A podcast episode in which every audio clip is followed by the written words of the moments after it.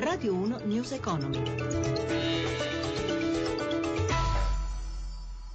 La ripresa prosegue a passo moderato. Lo ha detto il presidente della BCE Mario Draghi che sentite in sottofondo parlando al Parlamento europeo. La BCE è pronta a fare la sua parte, ha annunciato e esaminerà la possibilità di agire a inizio marzo sui tassi. Punto focale dell'attuale incertezza economica sono i paesi emergenti, ha osservato ancora Draghi e poi ha fatto altre considerazioni. Il mercato finanziario è diventato più volatile, a farne le spese è stato in particolare il comparto bancario, lo abbiamo osservato in queste settimane, ma ha aggiunto anche Draghi che ora, dopo le nuove norme, le banche sono più solide e non dovranno fornire ulteriori garanzie di capitale.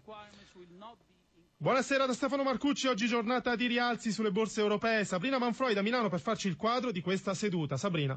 Sì, buonasera a tutti. Avvio di settimana brillante per le borse europee sostenute dal forte rialzo di Tokyo e da un leggero aumento del prezzo del petrolio. Chiusa invece Wall Street per festività.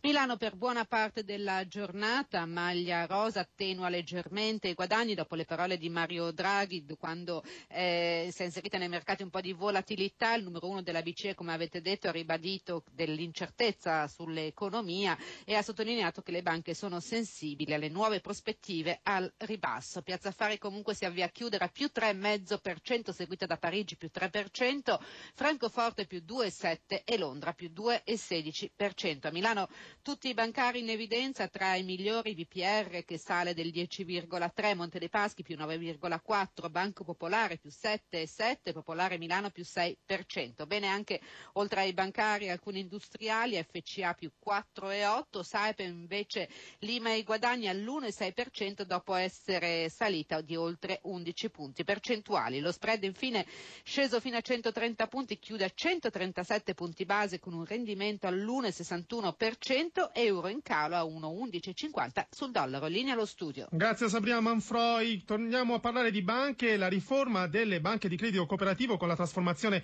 in un gruppo unico e la possibilità per le banche maggiori di, ritira- di tirarsi fuori da questa unificazione pagando una sovrattassa. Ci sono state polemiche proprio su quest'ultimo punto. Nicoletta Vismara ha incontrato il presidente di Federcasse Alessandro Azzi, a cui ha chiesto un giudizio complessivo sulla riforma.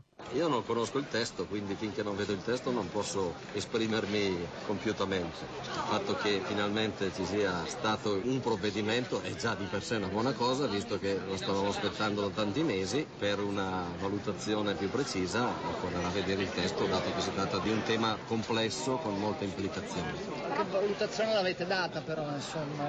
Penso che l'impianto che abbiamo proposto sia stato condiviso e appunto per questo c'è un giudizio, direi, di favore sul, sul passo avanti.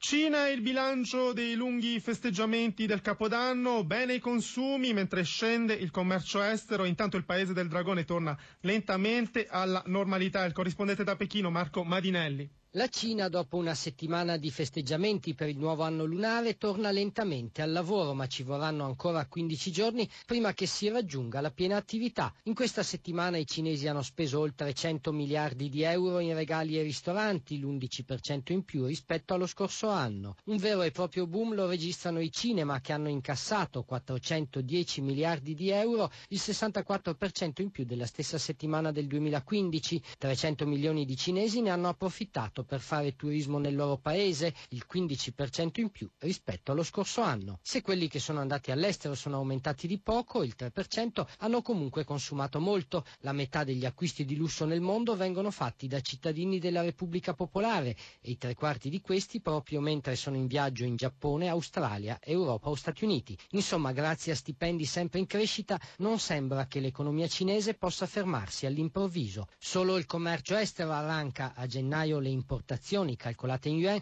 sono diminuite del 14%, le esportazioni del 6%. Il rallentamento del primo mese dell'anno comunque è dovuto soprattutto alla riduzione dell'attività industriale in vista delle festività.